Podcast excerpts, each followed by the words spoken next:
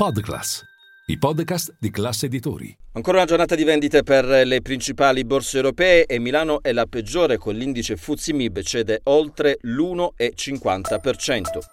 Linea mercati. In anteprima, con la redazione di Class CNBC, le notizie che muovono le borse internazionali.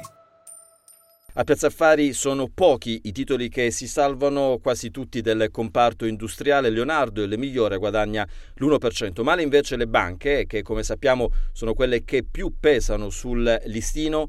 C'è MPS che cede oltre il 5%, Unicredit che cede proprio il 5%. Torna pressione sul mercato obbligazionario, lo spread sopra i 170 punti base, ma salgono i rendimenti di tutti i titoli di Stato governativi.